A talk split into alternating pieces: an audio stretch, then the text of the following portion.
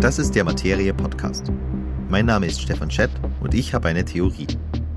Und zwar, dass wir am Ende meines Lebens ganz anders arbeiten werden als heute. Als Kontext, ich plane bis ca. 2080 zu leben.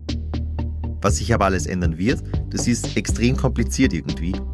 Und darum spreche ich heute mit der Philosophin Lisa Marie Herzog über die Zukunft der Arbeit. Und wie dieser Teaser schon verrät, wird es leicht philosophisch.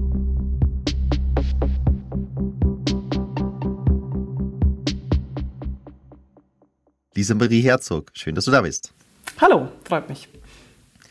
Ich habe mich für den Podcast in viele deiner Themen eingelesen und ich tue mir ein bisschen schwer, dich einzuordnen. Deswegen brauche ich ein bisschen deine Hilfe bei der Einleitung quasi. Weil einerseits, du schreibst Bücher über den Liberalismus, du schreibst aber auch über viele Themen, die man jetzt quasi die Außensicht aus Österreich gerade im deutschen Diskurs eher von linken Autorinnen und Autoren verbinden würde. Jetzt weiß ich gar nicht, wie du das sehen würdest und erzähl dem Publikum doch mal, wer du bist und vielleicht auch gleich, wie du dich da einordnen würdest, wenn, wenn du überhaupt möchtest.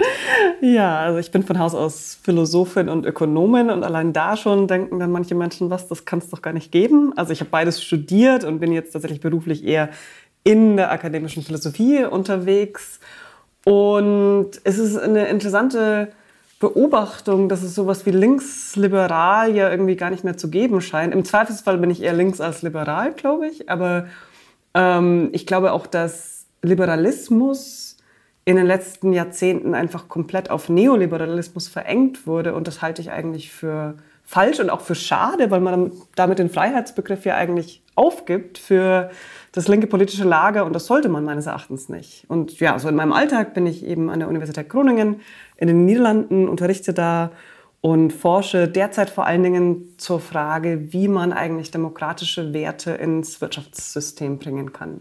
Darüber reden wir auch gleich. Das ist der Grund, warum ich dich eingeladen habe, zum über die Zukunft der Arbeit zu reden. Nur noch zur Einordnungsfrage, weil du gleich gesagt hast, links, liberal, ja, nein bei uns dieser Diskurs, glaube ich, deswegen anders, weil wir halt erst seit kurzem wieder eine liberale genau. Partei haben, die sehr etabliert im Parlament ist.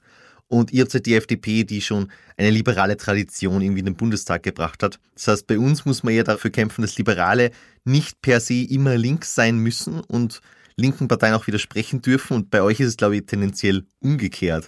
Also die, die deutsche FDP, da gibt es noch so ein paar Dinosaurier, und ein paar Junge, die versuchen jetzt eine linksliberale Tradition wieder irgendwie aufleben zu lassen. Aber insgesamt, wenn man sich auch anschaut, was einfach an politischen Vorschlägen kommt, muss ich sagen, das hat für mich selbst mit liberal wenig zu tun. Das ist einfach eine Interessenspartei. Sorry, dass ich hier so hart bin, aber ich sehe da eigentlich auch wenig Prinzipientreue, sondern sehr viel Interessenspolitik. Das hat auch seinen Raum in der Demokratie natürlich. Aber es ist jetzt nicht unbedingt eine Partei, die ich als liberales Vorbild hochhalten würde.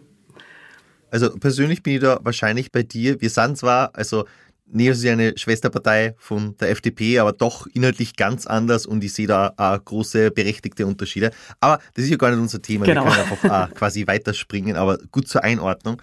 Und zwar, worüber wir eigentlich reden wollen.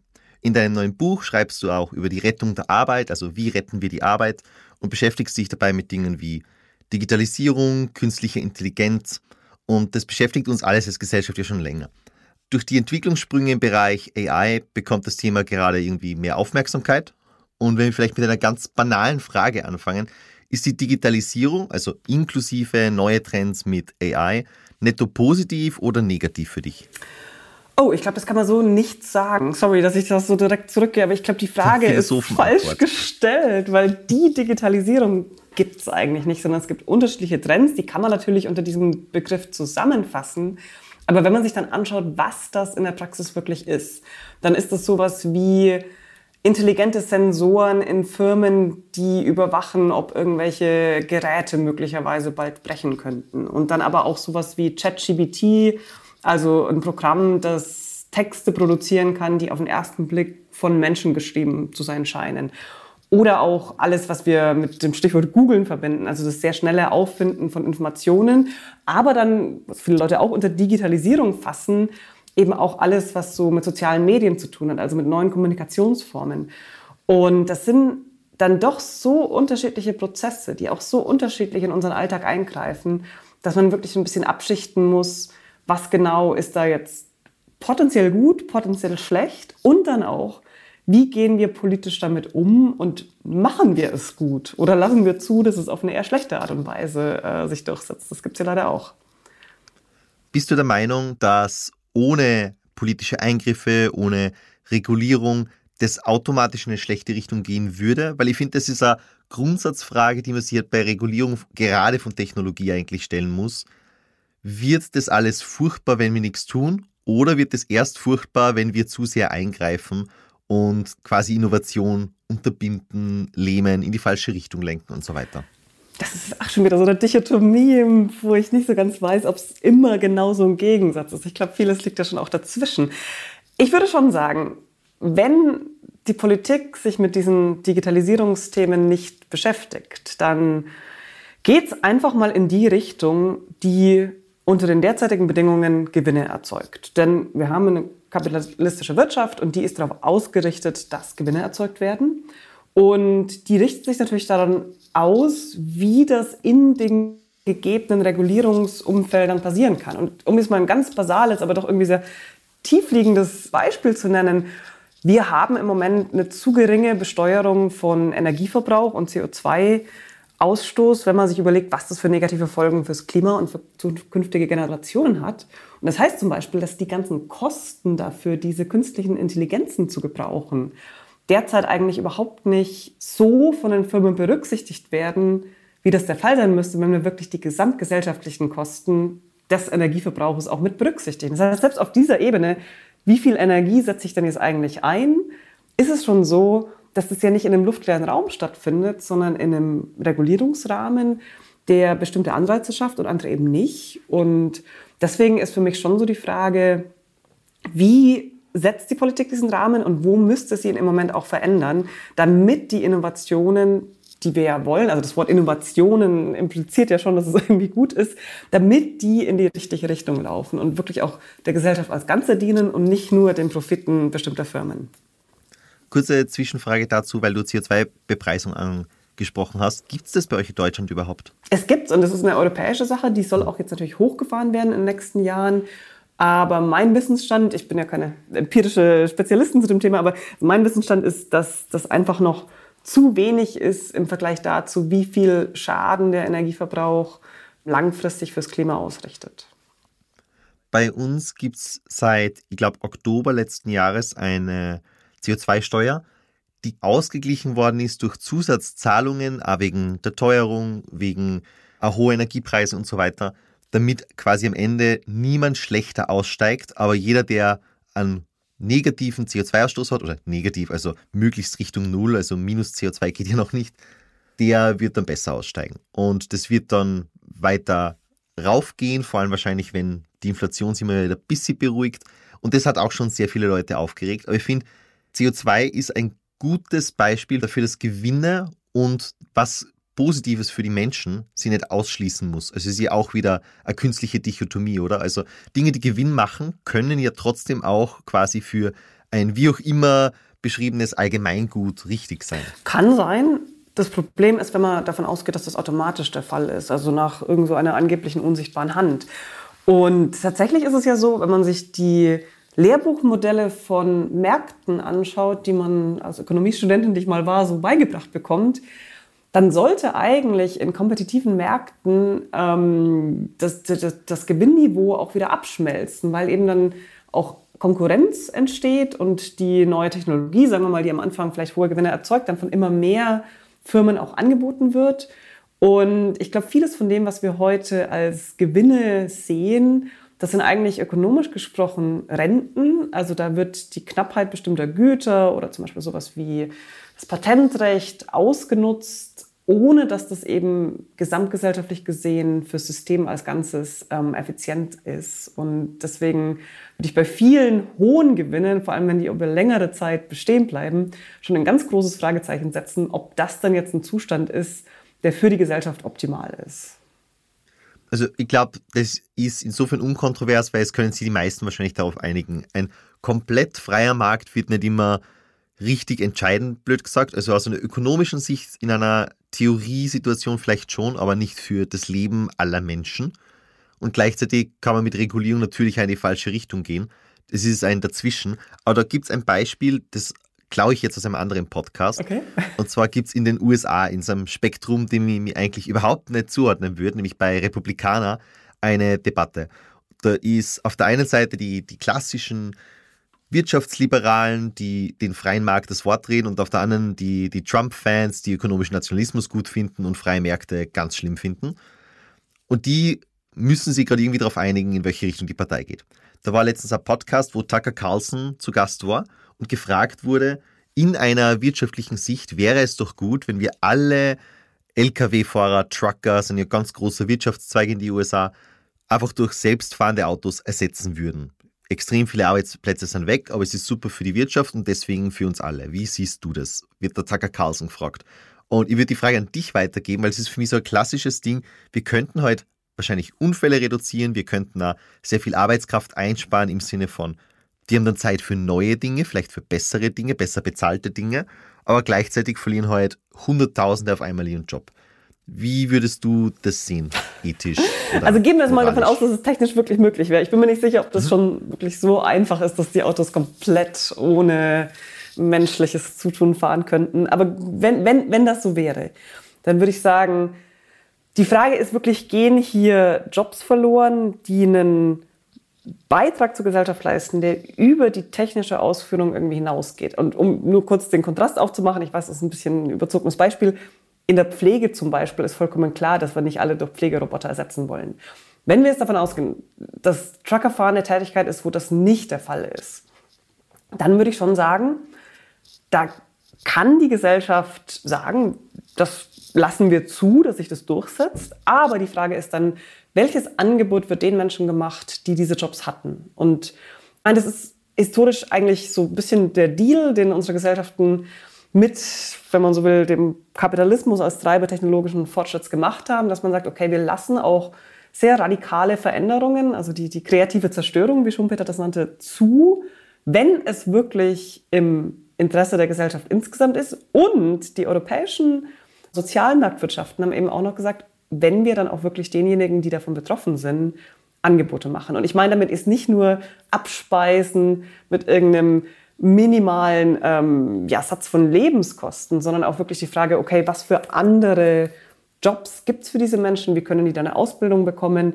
Und wie kann auch vielleicht das, was die als wertvoll an dieser Lebensform, die mit diesen Jobs einherging, empfunden haben, wie kann das auch aufrechterhalten werden? Und ich, ich wohne in Deutschland, also ich wohne zwischen Niederlanden und Deutschland, halb und halb sozusagen. In Deutschland wohne ich im Ruhrgebiet und das ist in der Hinsicht ein sehr, sehr spannendes Gebiet. Das war ja lange Kohlebergbau vor allen Dingen und den haben wir jetzt nicht mehr, wollen wir auch nicht mehr aus guten Gründen. Aber es, und es gelingt auch nicht perfekt, die Arbeitslosigkeit äh, ist da auch hoch, aber es wird einfach sehr viel gemacht, um zwei Dinge eigentlich zu versuchen. Einerseits irgendwie auch dieses Erbe dieser Region wertzuschätzen, anzuerkennen, da auch irgendwie das, was an, an kulturellem Erbe mit dieser Bergbauregion ähm, einhergeht, weiterzuführen und irgendwie zu bewahren. Und andererseits eben dann neue Jobs zu schaffen, auch die Räumlichkeiten, die Gebäude teilweise neu zu nutzen und so. Und sowas ist natürlich immer ein schwieriger Transformationsprozess. Aber die grundsätzliche Frage für mich ist dann, passiert es auf eine Art und Weise, die den Menschen wirklich ein faires Angebot macht? Also ich finde das Beispiel mit der Klima- oder Energiewende sehr gut, weil es betrifft ja auch Österreich. Wir sind zum Beispiel, unser Bundeskanzler hat zuletzt gesagt, das Autoland, das würde ich nur ein bisschen bestreiten. Ich glaube, da ist Deutschland schon ein bisschen voraus. Aber wir sind ein wichtiges Autoland und haben vor allem eine große Zuliefererindustrie und ganz viel, was rund um den Verbrennungsmotor passiert, ist in Österreich einfach ein Wirtschaftsfaktor. Wie schaffen wir es denn, dass wir all denen, die durch diese Transformation früher oder später genau den Job, den sie jetzt machen, verlieren, aber vielleicht in der Branche bleiben wollen oder andere Optionen brauchen, was können wir denen denn anbieten in einer Welt, wo nur noch Elektroautos zugelassen und verkauft werden?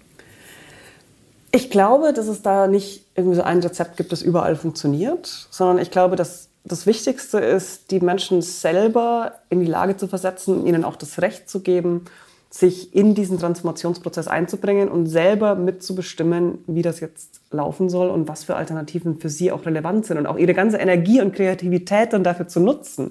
Also so wie du die Frage jetzt formuliert hast, klingt so ein bisschen, als ob der Rest der Gesellschaft so in einer, in einer Gutsherrenrolle ist und dir dann da so ein bisschen großzügige Spenden geben will dafür, dass es halt leider ihre Jobs nicht mehr bestehen. Aber das sind ja alles denkende, intelligente Menschen, auch mit sehr viel Spezialwissen, Fachwissen.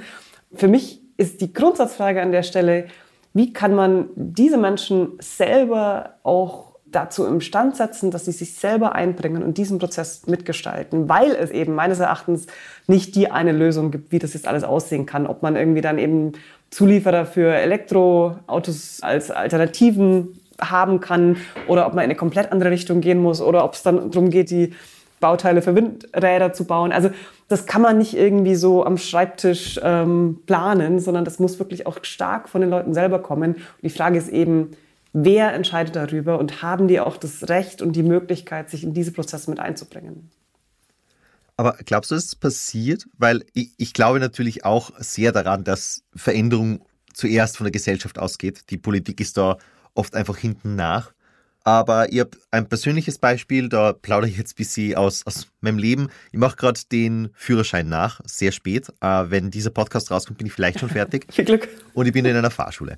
Und die Fahrlehrer, oder zumindest der, mit dem ich ja das Elektroauto-Kapitel gehabt habe, die sind überhaupt nicht begeistert von allem, was passiert und kommen mir nicht vor, als würden sie die proaktiv für einen gesellschaftlichen Veränderungsprozess einbringen, sondern die sind hauptsächlich sauer, dass da irgendein Wasserkopf in Brüssel ihnen quasi die Lebensgrundlage wegnimmt, verbietet, einschränkt, wie auch immer. Und mir kommt vor, die meisten Leute, die in so einer Situation sind, rein emotional auch verständlich, sind einfach hauptsächlich wütend und wollen das verhindern. Ich nehme nicht wahr, dass es gerade in die Branchen, die wir verändern müssten, großen Veränderungsdrang gibt, gerade so ganz unten, blöd gesagt. Also das klingt jetzt nach einer wertenden Hierarchie, das meine ich gar nicht so, aber als Manager von einem äh, Stahlunternehmen von der Föst zum Beispiel in Linz, weiß ich, ich muss früher oder später CO2-neutral werden, weil sonst gibt es mich nicht mehr. Da bin ich natürlich schon eher engagiert. Aber die Leute, die in die Fabriken arbeiten, die Leute, die quasi in die unteren Level-Jobs sind, die wird das wahrscheinlich gar nicht so positiv interessieren, ist zumindest mein Eindruck. Oder siehst du das anders? Ich habe auch solche Geschichten gehört, auch teilweise in den weniger managementlastigen Jobs, um es mal so zu sagen, dass Leute doch auch in Fällen, wo ihnen wirklich faire Angebote gemacht werden und quasi lange im Voraus schon angegangen wird, dass man irgendwie Umschulungen oder sonst was plant, ziemlich veränderungsresistent sind. Und ich glaube, das muss man auch einfach als Realität wahrnehmen, dass es in unseren Gesellschaften auch Menschen gibt, die wollen in ihrem Leben nicht zu viel Veränderung. Und das ist ein Preis, den die Gesellschaft quasi von ihnen verlangt, dass sie den bezahlen. Die Frage ist, wie kann man ihnen das so schmackhaft wie möglich machen, in gewisser Weise, und ihnen doch eben auch die Möglichkeit bieten, selber zu sagen, ja, okay, aber wenn es nicht anders geht, wo wollt ihr dann hin? Ähm, das ist aber vielleicht auch das Ergebnis dessen, dass wir natürlich jetzt nicht in dem Sinne schon eine ja, vollständige, gelebte Demokratie sind, dass, dass Menschen auch irgendwie Übung darin hätten, in ihrem Leben solche Dinge mitzubedenken und sich damit eingebunden zu fühlen, sondern viele dieser Menschen sind ja vielleicht auch schon ein bisschen älter und die haben ihr Leben lang in ihren Jobs auch vielleicht weniger Möglichkeiten gehabt, irgendetwas mitzubestimmen. Und dann auf einmal, wenn man ankommt und sagt so, und jetzt hier bitte konstruktiv äh, vorausschauend mitplanen, das ist natürlich was, was man ihnen vorher sozusagen abtrainiert hat. Vorher war ja in vielen Jobs doch noch sehr stark die Ansage, naja, man führt halt aus, was andere sich ausgedacht haben. Insofern damit muss man, glaube ich, umgehen. Und auf längere Sicht ist wirklich die Frage für mich, wie kriegen wir es hin, dass eben sehr viel mehr Mitglieder der Gesellschaft, vielleicht nicht alle, vielleicht wollen es nicht alle, aber doch irgendwie sehr viel mehr, als derzeit der Fall ist, auch es als komplett normal empfinden, dass man auch in Veränderungsprozessen mitentscheidet, mit überlegt, dass man auch mal überstimmt wird und dann irgendwie einen Kompromiss eingehen muss, sonst wie. Und wie können wir das wirklich in unterschiedliche Gesellschaftsbereiche inklusive des Wirtschaftssystems tragen, damit das nicht mehr, wenn man das jetzt so fordert, wie ich das gerade gemacht habe, so quasi äh, aus heiterem Himmel und komplett unerwartet auf die Menschen reinbricht, sondern dass das irgendwie was ist, was wir eigentlich an sehr vielen Stellen und für viele Veränderungsprozesse brauchen. Und im Moment ist natürlich die, die sozial-ökologische Transformation das Größte. Aber wir wissen ja nicht, welche Probleme wir auch in der Zukunft haben werden, wo sich ähnliche Fragen stellen werden. Ich verstehe voll, was du sagst und ich glaube, ich fände das auch cool. Also so quasi ein demokratischeres, aber auch irgendwie selbstbestimmteres Arbeitsleben, dass das normal wird. Und gleichzeitig sympathisiere ich rein persönlich sehr mit genau dem Gegenteil. Nämlich, Einfach nur seinen es Job gibt machen? Ja, diese, ja, das klingt jetzt so nach Dienst nach Vorschrift, aber also persönlich bin ich ja auch gar nicht so. Also das liegt in der Natur der Sache, wenn man was mit Politik und Medien macht, dann ist man natürlich die ganze Zeit irgendwie damit konfrontiert und macht auch im Wesentlichen nichts anderes. Aber ich finde es schon ganz gut, dass es Leute gibt, die einfach sagen, ich will meinen Job machen und Arbeit ist Arbeit und danach gehe ich heim und ich beschäftige mich mit anderen Dingen. Und ich will da auch gar nicht die Managemententscheidungen treffen, dafür bin ich nicht da. Ich bin ein Rädchen im System. Klingt auch schon wieder sehr wertend. Meine ich jetzt wirklich im, im besten Sinne. Ja. Und dann ist es so und ich will mich damit nicht beschäftigen. Das, das finde ich, hat einen Platz im Arbeitsmarkt und sollte wahrscheinlich auch weiterhin möglich sein. Ja. Und ich glaube, dass viele an dieser Veränderung einfach quasi, also nicht scheitern im Sinne von, bevor sie das machen, sind sie arbeitslos. Also irgendwann mit genug Druck wird das jeder machen. Aber ich glaube, das wäre gar nicht wünschenswert, dass es das nicht gibt. Nee, ich habe auch nicht gesagt, dass alle ständig, jeden Tag sozusagen und dann am besten noch irgendwie zusätzlich zu der Arbeit, die man eh schon hat, sich an solchen Entscheidungen beteiligen müssten. Wir haben ja in ganz vielen Bereichen der Demokratie das Prinzip der Repräsentation. Also ich wähle andere Menschen dafür aus und dass wir auch so eine gewisse Effizienz durch Arbeitsteilung kriegen dass die dann eben in diesen Entscheidungen sich mit einbringen und meine Interessen da auch vertreten.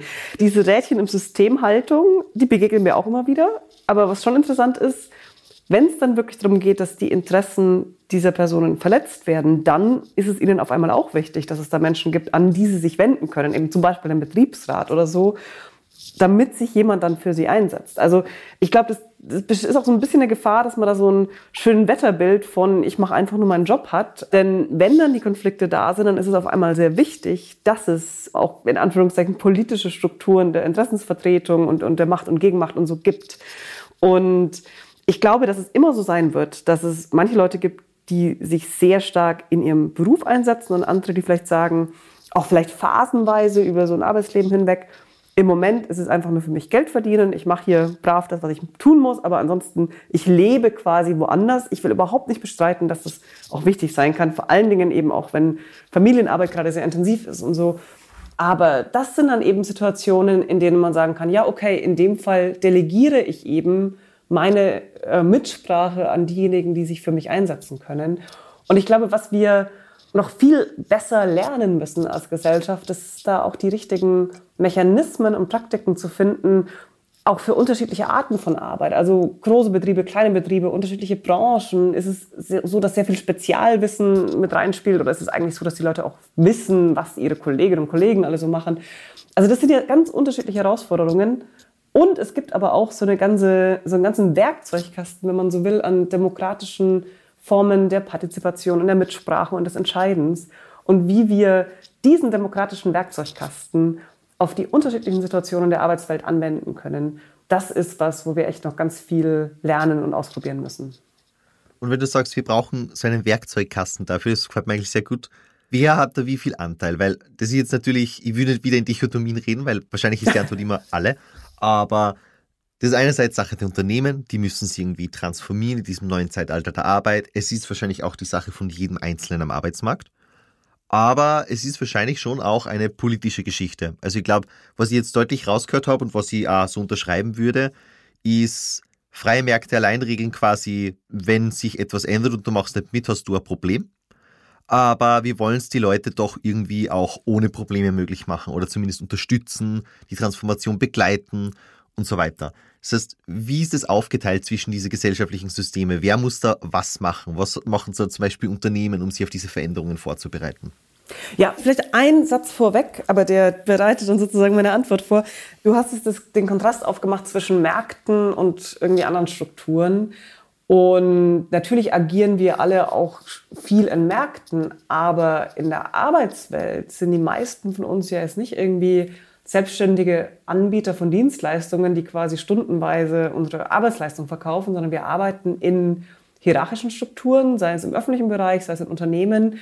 Und da gibt es auch gute ökonomische Erklärungen dafür, nämlich dass, dass es oft nicht effizient wäre, ständig neu auszuhandeln, was jetzt die Arbeitsleistung ist, die man gerade anbietet, sondern dass es eben dann in, integriert in Hierarchien eigentlich sich besser auch in Teams und so arbeiten lässt. Das heißt, wir haben hier sowieso schon eine Logik, die nicht allein die der Märkte ist, sondern die Märkte wirken dann eigentlich auf die Unternehmen ein und dann ist die Frage, wie geht man innerhalb der Unternehmen oder auch andere Einrichtungen damit um, dass sich eben das Umfeld verändert.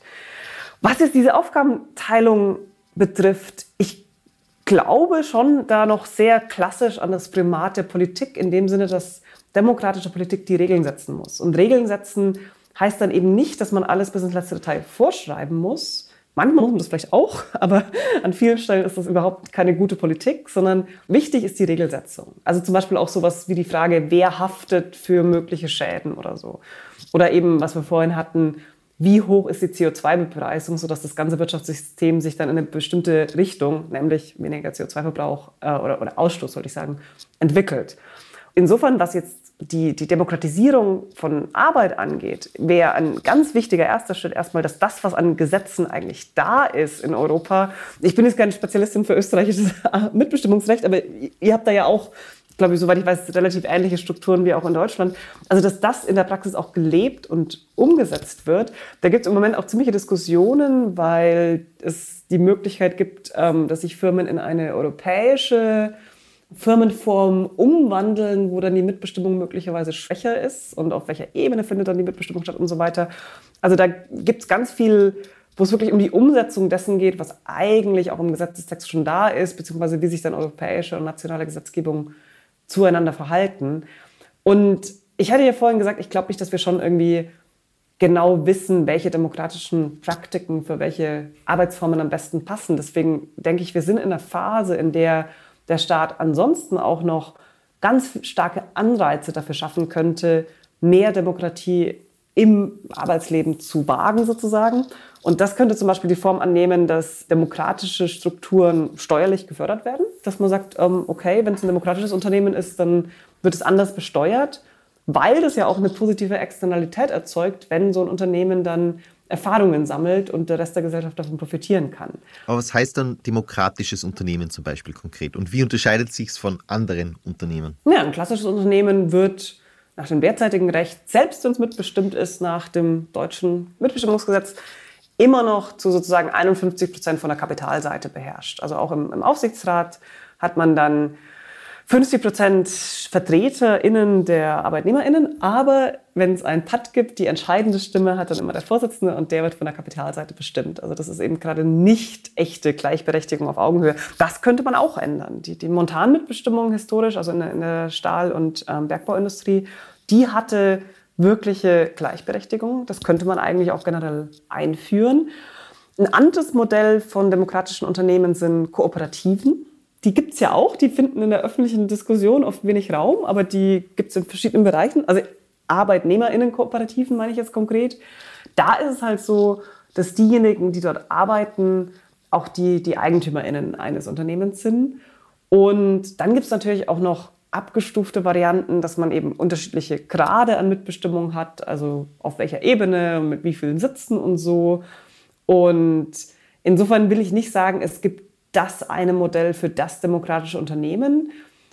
Weil letztlich ja dann auch noch die Frage ist, wie sieht dann der gelebte Alltag aus und wie funktioniert da eigentlich die Mitsprache und was ist auch die demokratische Kultur von Unternehmen? Und das, das, das ist auch was, das finde ich eine spannende philosophische Frage, weil da auch die Sozialwissenschaft, soweit ich das alles beobachte und auch mit Leuten zusammenarbeite, da in der empirischen Forschung sich echt doch schwer tut, wenn, wenn, wenn du sagst, ein demokratisches Unternehmen, was ist das? Dann würde ich sagen wollen, das hat auch ganz viel mit einer demokratischen Kultur zu tun. Aber demokratische Kultur, das ist so ein schöner Begriff, das ist schwierig dann auch genau empirisch zu fassen. Da kann man vielleicht irgendwie einzelne Beispiele benennen, wie die Leute miteinander umgehen, ob irgendwie keine Diskriminierung stattfindet und so. Aber das wirklich irgendwie in harten Indikatoren zu messen oder so, das, das ist noch sehr, sehr schwierig. Zumindest ist da die Forschung, soweit ich das übersehe, auch noch nicht so ganz so weit. Und das würde für mich zu einem demokratischen Unternehmen immer auch dazugehören, dass die Kultur demokratisch ist und der Umgang miteinander. Weil du Unterschiede Österreich-Deutschland angesprochen hast, mir kommt vor, es gibt Ähnlichkeiten. Ich bin in beide Bereiche, in dem rechtlichen Bereich nicht wahnsinnig der Experte. Ich weiß nur, bei euch zum Beispiel, es gibt, glaube ich, einen Mindestlohn in Deutschland ja. und bei uns wird es auch von vielen Sozialdemokraten sogar abgelehnt, weil es sollen die Gewerkschaften sich ausmachen über Kollektivverträge. Das ist bei uns nur ein bisschen kooperatistischer, kommt man manchmal vor. Ja, wir, also wir haben auch Tarifautonomie, ähm, aber wir haben zusätzlichen Mindestlohn und der wird von einer Kommission jeweils festgelegt. Die ist, soweit ich das weiß, auch mit von Arbeitgebervertretern und Arbeitnehmervertretungen und, und, und dann aber auch noch ein paar anderen ähm, Personen, Expertinnen und so besetzt. Also das schließt sich nicht gegenseitig aus, dass man Mindestlohn hat und aber auch noch Tarifeinigkeit. Das, das, in Deutschland gab es diese Diskussionen vor der Einführung des Mindestlohns auch, aber da wurde dann ein Weg gefunden, dass man beides quasi zusammenbringt, weil, und das würde mich jetzt ehrlich gesagt wundern, wenn es in Österreich so anders wäre. Also in Deutschland gibt es halt eine ganz große Flucht aus der Tarifbindung. Also gerade kleinere Unternehmen, ähm, die gehen sehr stark raus und dann ist natürlich immer die Frage, okay, was ist wirklich der unterste Rand für den Verkauf von Arbeitskraft? Ähm, wie tief darf das sozusagen fallen? Und das ist ja was anderes als die Aushandlungsprozesse für Löhne, die dann oft schon weit höher liegen, wo eben Gewerkschaften und die, und die Arbeitgeberseite miteinander verhandeln. Bei uns ist die Diskussion deswegen ja wieder im Gange, weil ich weiß nicht, wie viel du aus Österreich mitkriegst, weil in Deutschland wahrscheinlich nicht so viel. Aber bei uns wird gerade, also die SPÖ macht etwas ähnliches wie die SPD vor ein paar Jahren mit einer internen Wahl, also wer die nächste Parteichefin, der nächste Parteichef wird. Und einer stellt sich da klar gegen Mindestlöhne im Sinne von, das sollen einfach weiterhin die Gewerkschaften machen, weil die quasi die Stärke dafür haben. Und der andere sagt, es soll ja einen Mindestlohn geben und der soll schon bei 2000 netto sein, was auch wirklich hoch ist und sehr viele überrascht hat. Und deswegen ist die Diskussion bei uns im Gang. Ja. Was ich aber jetzt eigentlich zu dem sagen wollte, mit den demokratischen Unternehmen, das hat sich jetzt für mich sehr angehört, quasi du hast auf der Unternehmensseite zwei Teile. Das eine ist die Kapitalseite, die hast du jetzt kurz erwähnt, und dann die demokratische. Aber gleichzeitig Kapital und ja, es ist jetzt natürlich Textbook Liberalism und ich weiß, dass es nicht immer genau so ist, aber durch Aktionäre wird ja auch mitbestimmt in einer demokratischen Form. Natürlich ist sie an Geld gebunden, no, aber bei uns gibt es zum Beispiel ein teilstaatliches Unternehmen, das ist die OMV, der wichtige Energieanbieter, der auch wichtig für unsere Abhängigkeit oder Nichtabhängigkeit von russischem Gas ist. Und da gibt es jetzt schon aktivistische Aktionäre, also die gehen da rein, um mit ihrem Geld eine Stimme zu kaufen und das staatliche oder teilstaatliche Energieunternehmen dazu zu bringen, raus aus fossile Brennstoffe zu gehen im Prinzip. Das ist ja auch demokratisch. Also die Kapitalseite ist ja nicht per se undemokratisch oder irgendwie schlimm, oder? Mm, nein, aber die Kapitalseite, das ist das Prinzip ein Dollar oder ein Euro eine Stimme und beziehungsweise eine Aktie eine Stimme. Und es ist nicht eine Person eine Stimme. Und wer sind in unseren Ländern die Anteilseigner von Unternehmen? Das sind typischerweise eher privilegierte Menschen. Das sind auch teilweise dann zum Beispiel Pensionsfonds und dann darüber die Banken und dann darüber vielleicht auch wieder Leute aus, aus der Mittelschicht, die aber überhaupt keine Zeit haben, sich da jetzt irgendwie mit den Eigentümerfragen bestimmter Unternehmen auseinanderzusetzen und die das eigentlich delegieren an eben die Pensionsfonds. Das heißt, das sind schon das eine Prozent der privilegiertesten von allen, aber es ist nicht die Gesellschaft als Ganze, die da irgendwie repräsentiert wäre. Und was das Unternehmen angeht, ist die klassische Konzeptionalisierung, dass man sagt, es gibt einerseits die, die Finanzinvestoren, die da eben ihr Geld investieren, und andererseits gibt es die Arbeitenden, die ihre Arbeitskraft investieren. Und je nachdem, was für ein Unternehmen es ist, investieren die teilweise ja auch sehr stark in wirklich das spezialisierte Wissen das sie für genau diesen Job in genau diesem Unternehmen brauchen. Und wenn die dann arbeitslos werden, dann ist dieses spezialisierte Wissen ja auch oft viel weniger wert, weil man es eben woanders nicht so direkt einsetzen kann. Ein sehr starkes Argument ist dann eben zu sagen, naja, wenn Unternehmen eben einerseits Finanzinvestoren und andererseits Arbeitskraftinvestoren, InvestorInnen benötigen, dann sollten diese beiden Lager auch beide mitsprechen können, wenn es um Entscheidungen geht. Und deswegen eben Mitbestimmung durch die, die Arbeitenden. Was jetzt diese, diese Dynamik angeht, die du gerade beschrieben hast, dass es aktivistische Investoren gibt, ich beobachte das auch, dass derzeit von den Finanzmärkten teilweise wirklich viel Druck in Richtung Nachhaltigkeit kommt und dass dann auch die Leute in Unternehmen, denen das wichtig ist, immer als Argument gebrauchen können, zu sagen, hey, liebe Leute, liebes Management, die Finanzmärkte wollen von uns auch, dass wir grüner werden. Das ist, wenn man so will, eine sehr positive Entwicklung. Auch nicht unbedingt das, was jetzt so Lehrbuch-Kapitalismusmodelle unbedingt sagen würden. Aber es ist halt immer noch nicht eben die gesamte Breite der Bevölkerung und es ist auch sehr kontingent in dem Sinne, dass nicht klar ist, ob dieser Fokus auf Nachhaltigkeit bestehen bleibt, wenn es dann wirklich auch mal Geld kostet. Also es ist kontingent, weil im Moment das halt irgendwie auch so ein, so ein Trend ist, zu sagen, ja, okay, nachhaltige Unternehmen sind in bestimmten Studien auch diejenigen, die langfristig höhere Gewinne abwerfen. Meines Erachtens sind es eher Korrelationen. Ich so, finde das nicht so ganz klar, ob man das irgendwie rauslesen kann. Aber so ein Trend könnte sich auch wieder umdrehen. Und dann ist auch wieder die Frage, ja, und was machen wir dann? Deswegen finde ich, im Moment müssen wir alle Kräfte nutzen, die irgendwie in Richtung Nachhaltigkeit gehen, weil ja auch das Zeitfenster für den ökologischen Wandel echt immer weiter schrumpft. Aber jetzt so strukturell, systemisch gesehen, ist es sozusagen ein sehr dünnes Eis, wenn wir sagen, naja, die Kapitalmärkte wollen ja auch, äh, dass es nachhaltig wird. Die wollen vielleicht in Zukunft auch was anderes. Und die sind eben nicht identisch mit dem Gemeinwohl der Gesellschaft als Ganze. Wobei ich insofern ein bisschen widersprechen würde, weil ich glaube, dass Aktivismus gerade im Nachhaltigkeitsbereich von den Finanzmärkten ist insofern schon Textbook Capitalism, weil das ja die Theorie ist, oder? Also die Theorie ist, ich gebe mein Geld oder meine Arbeit, das wären quasi zwei Seiten, die beim Unternehmen mitbestimmen, um ein Unternehmen in eine Richtung zu lenken. Wenn ich jetzt aber sehe als normaler kleiner Anleger, da ist ein Unternehmen und das geht in die falsche Richtung, die gehen irgendwie in Richtung weiterhin fossile Brennstoffe brauchen, dann werde ich verkaufen oder ich kaufe mir ein, um genau das zu ändern, damit ich an dieses Unternehmen glauben kann und damit ich es beeinflussen kann und am Ende dafür den monetären Anreiz Geld habe. Und wenn es was kostet, eh, aber momentan haben wir die Situation, es würde viel mehr kosten, nichts zu machen auf Dauer. Deswegen ist es ja total richtig Rational Choice Basics also, das, das, zeigt, wie flexibel wirklich, Rational Choice Theorie ist. Also ich bin jetzt auch kein wahnsinniger Verfechter von Rational Choice, aber ich finde, manchmal macht dieses Modell schon auch sehr vereinfacht Sinn, weil es ist ja im Nutzen von mir allgemein, also ich habe jetzt keine OMV-Aktien, aber wenn ich sie hätte, wäre ja mein ureigenstes Interesse, dadurch irgendwie meine Stimme zu nutzen, dass der Planet ein bisschen weniger CO2 in die Luft blast.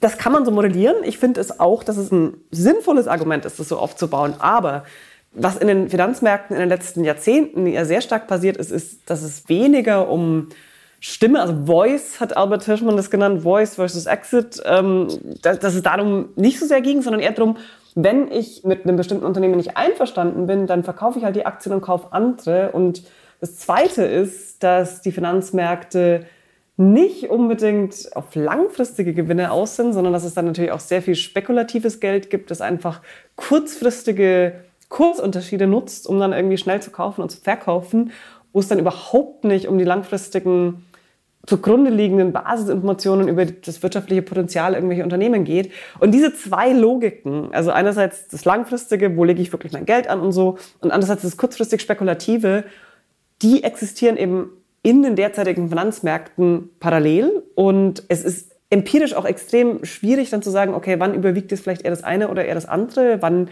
bilden sich dann vielleicht auch Blasen, die komplett nur spekulativ sind.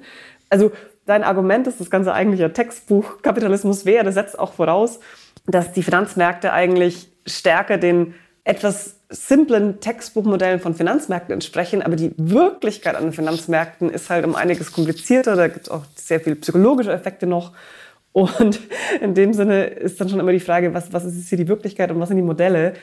Wenn wir es schaffen würden, die Finanzmärkte dahin zu bringen, dass es wirklich darum gehen würde, dass Leute langfristig anlegen wollen und eben nicht auf Kursgewinne, sondern auf langfristige Wertsteigerung des Unternehmens setzen, dann könnte das auch dazu beitragen, dass das System, das wir derzeit haben, insgesamt nachhaltiger würde. Aber da müsste sich auch im Finanzbereich noch sehr, sehr viel ändern. Ja, klar. Und ich will gar nicht sagen, dass das Modell immer stimmt.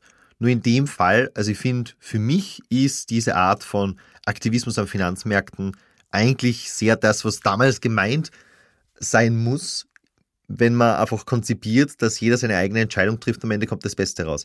Und einen anderen Punkt, den du vorhin angesprochen hast, auf den ich nur eingehen will, du hast auch gesagt, jetzt haben wir die, die Kapitalseite, die mit Aktien quasi eine Stimme hat, ein Euro eine Stimme, auf der anderen Seite die, die durch Arbeit eine Stimme haben und der Rest der Gesellschaft aber nicht. Ja.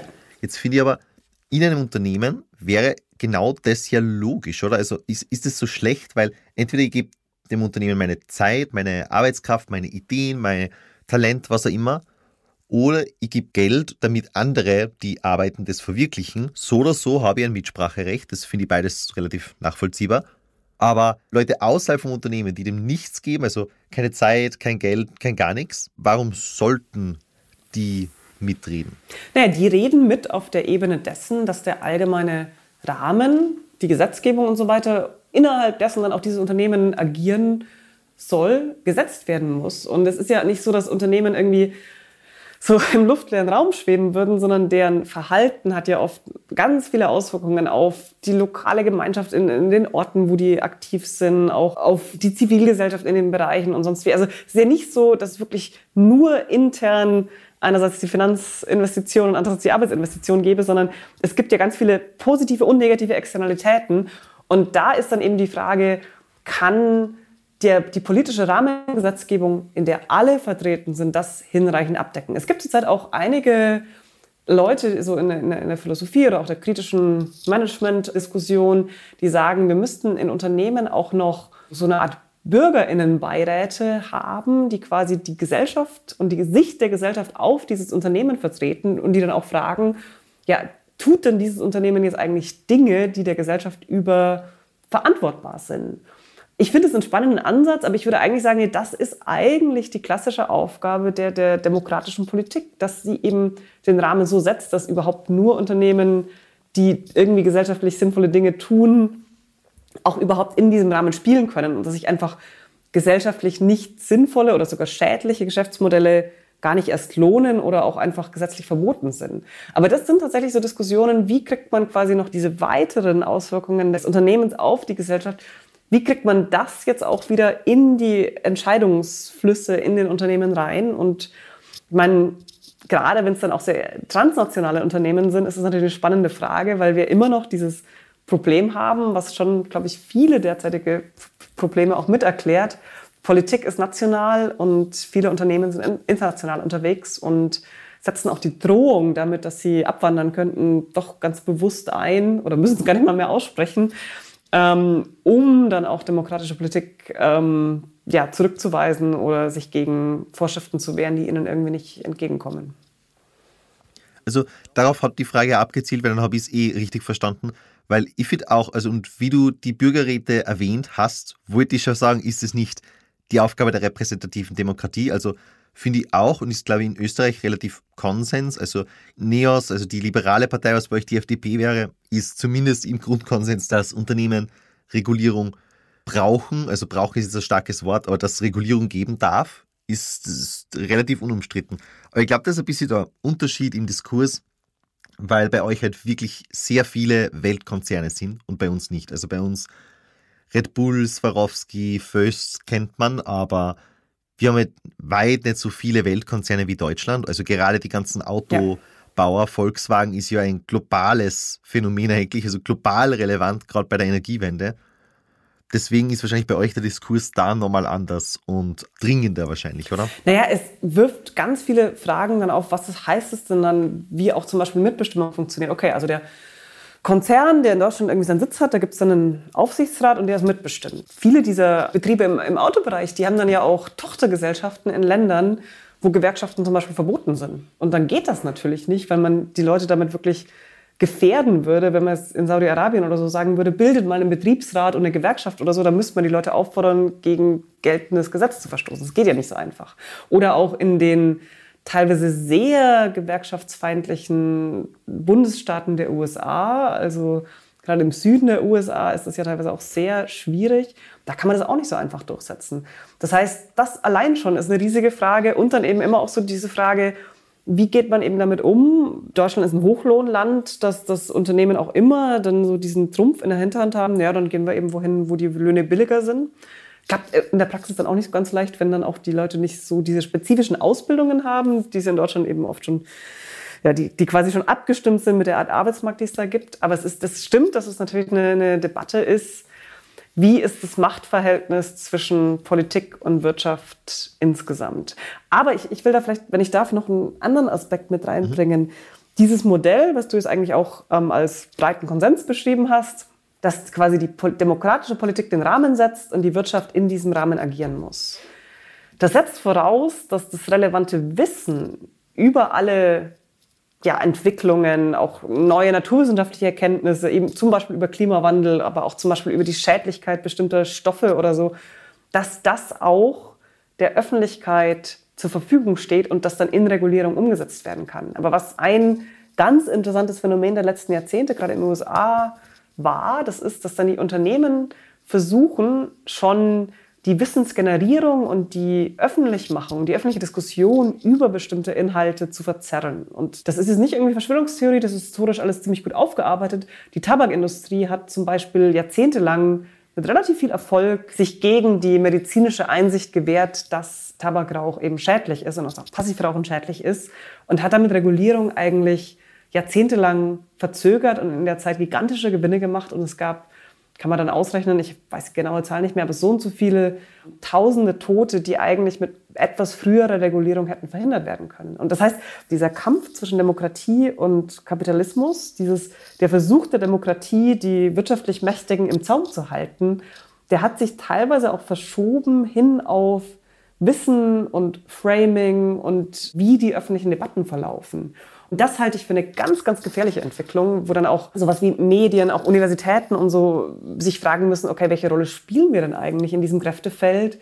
Und wie stellen wir sicher, dass dieses Modell des Primats der Politik auch weiterhin funktionieren kann? Also ich habe da auch ein gutes Beispiel. Das, wir haben einen Artikel drüber geschrieben auf äh, Materia.at, der heißt, wie Ölkonzerne den CO2-Abdruck erfanden, weil das Konzept, du hast einen individuellen Abdruck, den du senken kannst und dann rettest du den Planeten, kommt von einem Ölkonzern, ja. der schon in die 70er gewusst hat, das wird alles so passieren, wie es jetzt passiert. Ein Framing-Erfolg eigentlich hauptsächlich. Und die Frage ist, was machen wir dagegen? Weil, also meine Arbeitshypothese ist, Politik muss theoretisch attraktiver als die Privatwirtschaft sein. Das ist jetzt gerade in Österreich durch Korruption und das generelle Ansehen der Politik ein bisschen schwierig. Aber erstens, du musst die Leute weiterhin gut zahlen. Daran scheitert es sicher nicht in Österreich. Aber auch, dass du Behörden und die Aufsichten und alle, die in der Regulierung quasi irgendwie was zu tun haben, genauso gut ausstattest wie die Rechtsabteilungen und die Marketingabteilungen in Konzerne, die es zu regulieren gilt oder bei denen man auf die Probleme schauen müsste. Oder hast du da eine andere nee, oder bessere würde ich, würde ich absolut, Würde ich absolut mitgehen. Ich würde auch die Rolle der Wissenschaft da noch mit betonen, weil an vielen Universitäten wird ja auch zu diesen Themen gearbeitet. Allerdings muss man da auch noch an der einen oder anderen Stelle genau hinschauen. Da sponsern dann auch Unternehmen bestimmte Lehrstühle ähm, oder Studiengänge, die dann irgendwie so eine Art symbiotische äh, ja, Beziehung mit bestimmten Studiengängen haben, dass die Leute eigentlich alle bei ihnen unterkommen und das quasi auch schon so die ideologische Ausrichtung sie darauf vorbereitet, da zu arbeiten. Also da gibt es noch einiges zu tun. Aber ich glaube, erstmal muss das Wissen darüber, dass das Probleme sind, auch irgendwie ein bisschen stärker in die Öffentlichkeit kommen. Und ich spüre auch zumindest bei meinen Studierenden doch irgendwie sehr viel Lust darauf, sich auch einzusetzen für Demokratie und auch zu sagen, hey, ich stelle mir auch die Frage, wo will ich dann später mal arbeiten und wie mache ich da eigentlich einen Unterschied? Und also ist ganz altmodisch formuliert, äh, welchem Herren diene ich damit und wessen äh, Brot esse ich, sodass ich dann das, das ein Lied singen muss sozusagen. Also die Fragen, die stellen sich, glaube ich, mehr und mehr Leute und es ist auch ganz, ganz wichtig. Ähm, denn, also ich habe vorhin ja schon gemeint, im Moment ist es eine ganz große Thema wirklich Klimawandel und wie wir da Lösungen finden. Aber ich gehe davon aus, dass es danach auch wieder die nächsten Herausforderungen geben wird. Und wir sind in gewisser Weise, wenn man so will, den, den Pakt mit dem Teufel eingegangen, dass wir so ein sehr dynamisches Wirtschaftssystem haben wollen, das aber eben auch wirtschaftliche Machtkonzentrationen zulässt. Und das heißt, die Frage, wie man die wiederum demokratisch im Zaun hält, die wird so schnell nicht weggehen. Und da, glaube ich, kann sich noch ganz viel tun, da kann noch ganz viel verbessert werden. Und letztlich glaube ich auch nicht, dass das dann irgendwie, was dann manchmal so als Gegenargument kommt, auf Kosten der Effizienz gehen würde. Es würde halt auf Kosten der Effizienz im Sinne der Gewinne bestimmter Leute gehen, aber das heißt ja nicht, dass es die gesamtgesellschaftliche Effizienz ist, die darunter leiden würde, sondern ich glaube, vieles könnte da wirklich dann besser laufen, und im Endeffekt würden dann auch die Jobs in den privatwirtschaftlichen Firmen stärker darauf ausgerichtet werden, das zu tun, was auch im Sinne der Gesellschaft ist. Und dann könnte auch das, diese Jobs, ja, die könnte denen irgendwie eine andere Färbung und auch eine andere, eine andere Art von Sinn geben, wenn ich nicht mich fragen muss, arbeite ich hier eigentlich fürs Gemeinwohl oder ist meine Firma eigentlich nur gut drin, irgendwie die Regeln zu umgehen oder äh, Lobbyarbeit zu betreiben? Wenn ich weiß, das Ganze wird letztlich doch gut demokratisch kontrolliert, dann kann ich da quasi auch in einem privaten Unternehmen besseren Gewissens meinen Job machen. Das ist jetzt wieder die Ebene der Individuen, die das löst. Also die Gesellschaft sind wir alle und wir alle haben da quasi was damit zu tun. Und da würde ich dich nur fragen, hast du da ein gutes Beispiel? Weil ich habe ein schlechtes und ich frage mich, ob du ein gutes hast. Bei uns hat es im Frühjahr eine Rede vom Kanzler gegeben, die, in der er seine große Vision für 2030, wenn er Stand jetzt wahrscheinlich nimmer in dem Amt ist, skizziert. Da hat er auch das mit das Autoland schlechthin gesagt. Und einer der Vorschläge, die gekommen ist, denke ich mal, grundsätzlich von der Herangehensweise super Richtung, aber praktisch total daneben. Und es ist das, der Vorschlag, ein Schulfach Programmieren einzuführen, weil der digitale Wandel kommt und wir müssen uns darauf vorbereiten und irgendwie das proaktiv angehen und denkt man, ja, voll, man muss das proaktiv angehen, exakt richtige Problemanalyse. Aber Schulfach Programmieren kommt mir so vor, vor 20 Jahren wäre es eine richtig gute Idee gewesen und hätte uns totalen Wettbewerbsvorteil verschafft und wirklich viele coole Jobs eröffnet für neue Unternehmen, die da kommen. Aber jetzt, wir wissen nicht, ob das in einem Jahr sich nicht durch ChatGPT erledigt hat. Das ist jetzt quasi proaktiv gedacht, aber schlecht umgesetzt. Hast du was, was proaktiv gedacht und gut umgesetzt ist, um Puh. genau diesen Ordnungsrahmen irgendwie, damit das funktioniert? Oh, das ist natürlich gefährlich, weil wenn ich jetzt irgendwas Positives sage, dann kann es sein, dass die Person oder die Einrichtung morgen mit irgendeinem Skandal in der Zeitung steht. Du kannst, ähm, kannst du direkt nee, also was Negatives anhängen. Ähm, ich glaube, alles in allem ist Mindestlohngesetzgebung eine ziemlich erfolgreiche Sache gewesen. Da gab es ja auch ganz lange Diskussionen, auch unter Ökonomen und dann viele empirische Studien und so, weil immer das Argument war ja, das vernichtet ja eigentlich Jobs und damit schadet man eigentlich den Menschen, denen man helfen will. Es haben wirklich Leute genuin ohne böse Hintergedanken gedacht, dass das so wäre. Und dann gab es ähm, einige innovative Ökonomen, die da empirische Forschung gemacht haben und quasi so natürliche Experimente genutzt haben, dass in manchen Bundesstaaten was eingeführt wurde, in anderen nicht und sich das ganz genau angeschaut haben. Und die wurden am Anfang von ihren Fachkolleginnen und Kollegen wirklich für verrückt erklärt. So nach dem Motto, die behaupten da, dass quasi Wasser aufwärts fließen würde, weil der Markt hat ja seine Dynamik und so weiter. Inzwischen gab es einen Nobelpreis für diese Methodologien und es hat sich eben auch in vielen Ländern, leider nicht in den USA so richtig, rumgesprochen, dass ein Mindestlohn eigentlich nicht jetzt irgendwie per se Jobs zerstören muss. muss natürlich, also wenn der jetzt bei einer extrem hohen Rate liegen würde, dann kann es natürlich schon gefährlich werden. Aber da hat sich wirklich langsam, aber dann doch die Einsicht, dass die ökonomische Wirklichkeit komplexer ist als die ganz simplen Modelle durchgesetzt und wird jetzt inzwischen auch politisch genutzt. Also ich kann dem Beispiel folgen, aber ich habe mir eher gedacht jetzt in Richtung proaktiv im Sinne von, da kommt so ein gesellschaftlicher, ein digitaler, ein wie auch immer gearteter Wandel auf uns zu. Wie stellen wir uns jetzt darauf ein, damit dann später keine Leute den Job verlieren oder keinen neuen Job mehr finden oder in irgendeiner Form dadurch wirtschaftlich oder persönlich leiden. Das, hast du, also ja. wenn, wenn, du sagst, du hast spontan nichts, ich weiß, das ist eine schwierige Frage. Ich glaube, da muss ich noch ein bisschen drüber wirklich, nachdenken. Also mhm. das, ich, ich glaube, da muss ich noch ein bisschen drüber nachdenken, weil auch immer die Frage ist, auf wie lange Sicht meint man es jetzt? Und, und, manche Sachen funktionieren auf fünf Jahre gesehen gut und auf 20 Jahre aber, aber gar nicht mehr. Also dann ist auch die Frage, wie viel können wir da erwarten? Und ich glaube, den Fehler machen dann zu erwarten, dass sowas dann immer perfekt funktionieren wird. Was ich tatsächlich einen sinnvollen Ansatz finde, der so ein bisschen in diese Richtung gehen könnte, aber da muss man auch erst noch schauen, wie bewährt sich denn wirklich aber Österreich hat auch diese Bildungskarenz eingeführt, dass man sagt, mhm. Leute können sich proaktiv auf eigene Initiative hin weiterbilden, können dafür freigestellt werden, wird auch finanziell gefördert und so weiter. Das muss im Einzelnen sicher sich noch ein bisschen zurechtrückeln, nach dem, was ich empirisch gelesen habe. Und da gibt es auch sicher noch die eine oder andere Sache, die man dann verbessern könnte. Aber sowas scheint mir ein sehr erfolgsversprechendes Modell, weil es eben nicht versucht, die eine Lösung für alle zu finden, sondern relativ flexibel den Leuten Möglichkeitsspielräume eröffnet. Und ich glaube, das ist ganz oft das, was wir wirklich brauchen. Das wird nicht alle Probleme lösen, weil, wie wir es vorhin ja auch besprochen hatten, es gibt auch die, die einfach nicht sehen, dass der Wandel nötig ist. Aber diejenigen, die es wollen, bekommen dadurch mehr Möglichkeiten an die Hand. Und insofern also ich beobachte das noch, was es da auch so an Forschung dazu gibt. Und ich weiß wahrscheinlich auch nicht alles, was da noch untersucht wird, aber so als Kandidaten würde ich es doch nennen wollen. Das scheint mir ja, eine sehr sinnvolle Politik. Emotional total. Also ich habe jetzt auch nichts Empirisches dazu, aber also außer meine empirische Wahrnehmung, das ist, dass sehr viele Leute entweder Bildungsgrenz machen oder zumindest planen, sie einmal zu machen. So quasi, ich mache das jetzt noch ein paar Jahre und dann mache ich mein Bildungskarenz, studiere nochmal das und mache vielleicht was ganz anderes. Ach, das ist ja auch schon ein Impuls, wann den Leute kriegen, Ja, darüber voll. nachzudenken, wo könnte es denn hingehen? Und das ist ja auch schon was wert. Finde ich ja. Also das Beispiel zündet jetzt bei mir sehr gut. Ich glaube auch, dass das eigentlich eine gute Idee war. Hoffentlich bewährt sich es wirklich in der Praxis. Ja, also bis jetzt, von was ich wahrnehmen kann, schon. Aber vielleicht schauen wir uns das dann nochmal noch inhaltlicher an. Ich, ich würde aber sagen, das ist eigentlich ein sehr gutes Schlusswort, vor allem weil es einfach sehr gut zusammenfasst. Es gibt einen sehr komplexen, sehr vielschichtigen Wandel und wir wissen auch noch nicht, wie man damit umgeht, aber wir sind uns zumindest einig, die Politik kann da proaktiv etwas ändern, auch wenn es gerade schwierig war, ad hoc ein Beispiel zu finden.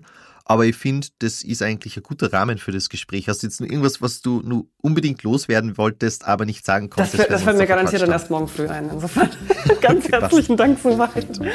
Passt. Dann danke. Dankeschön.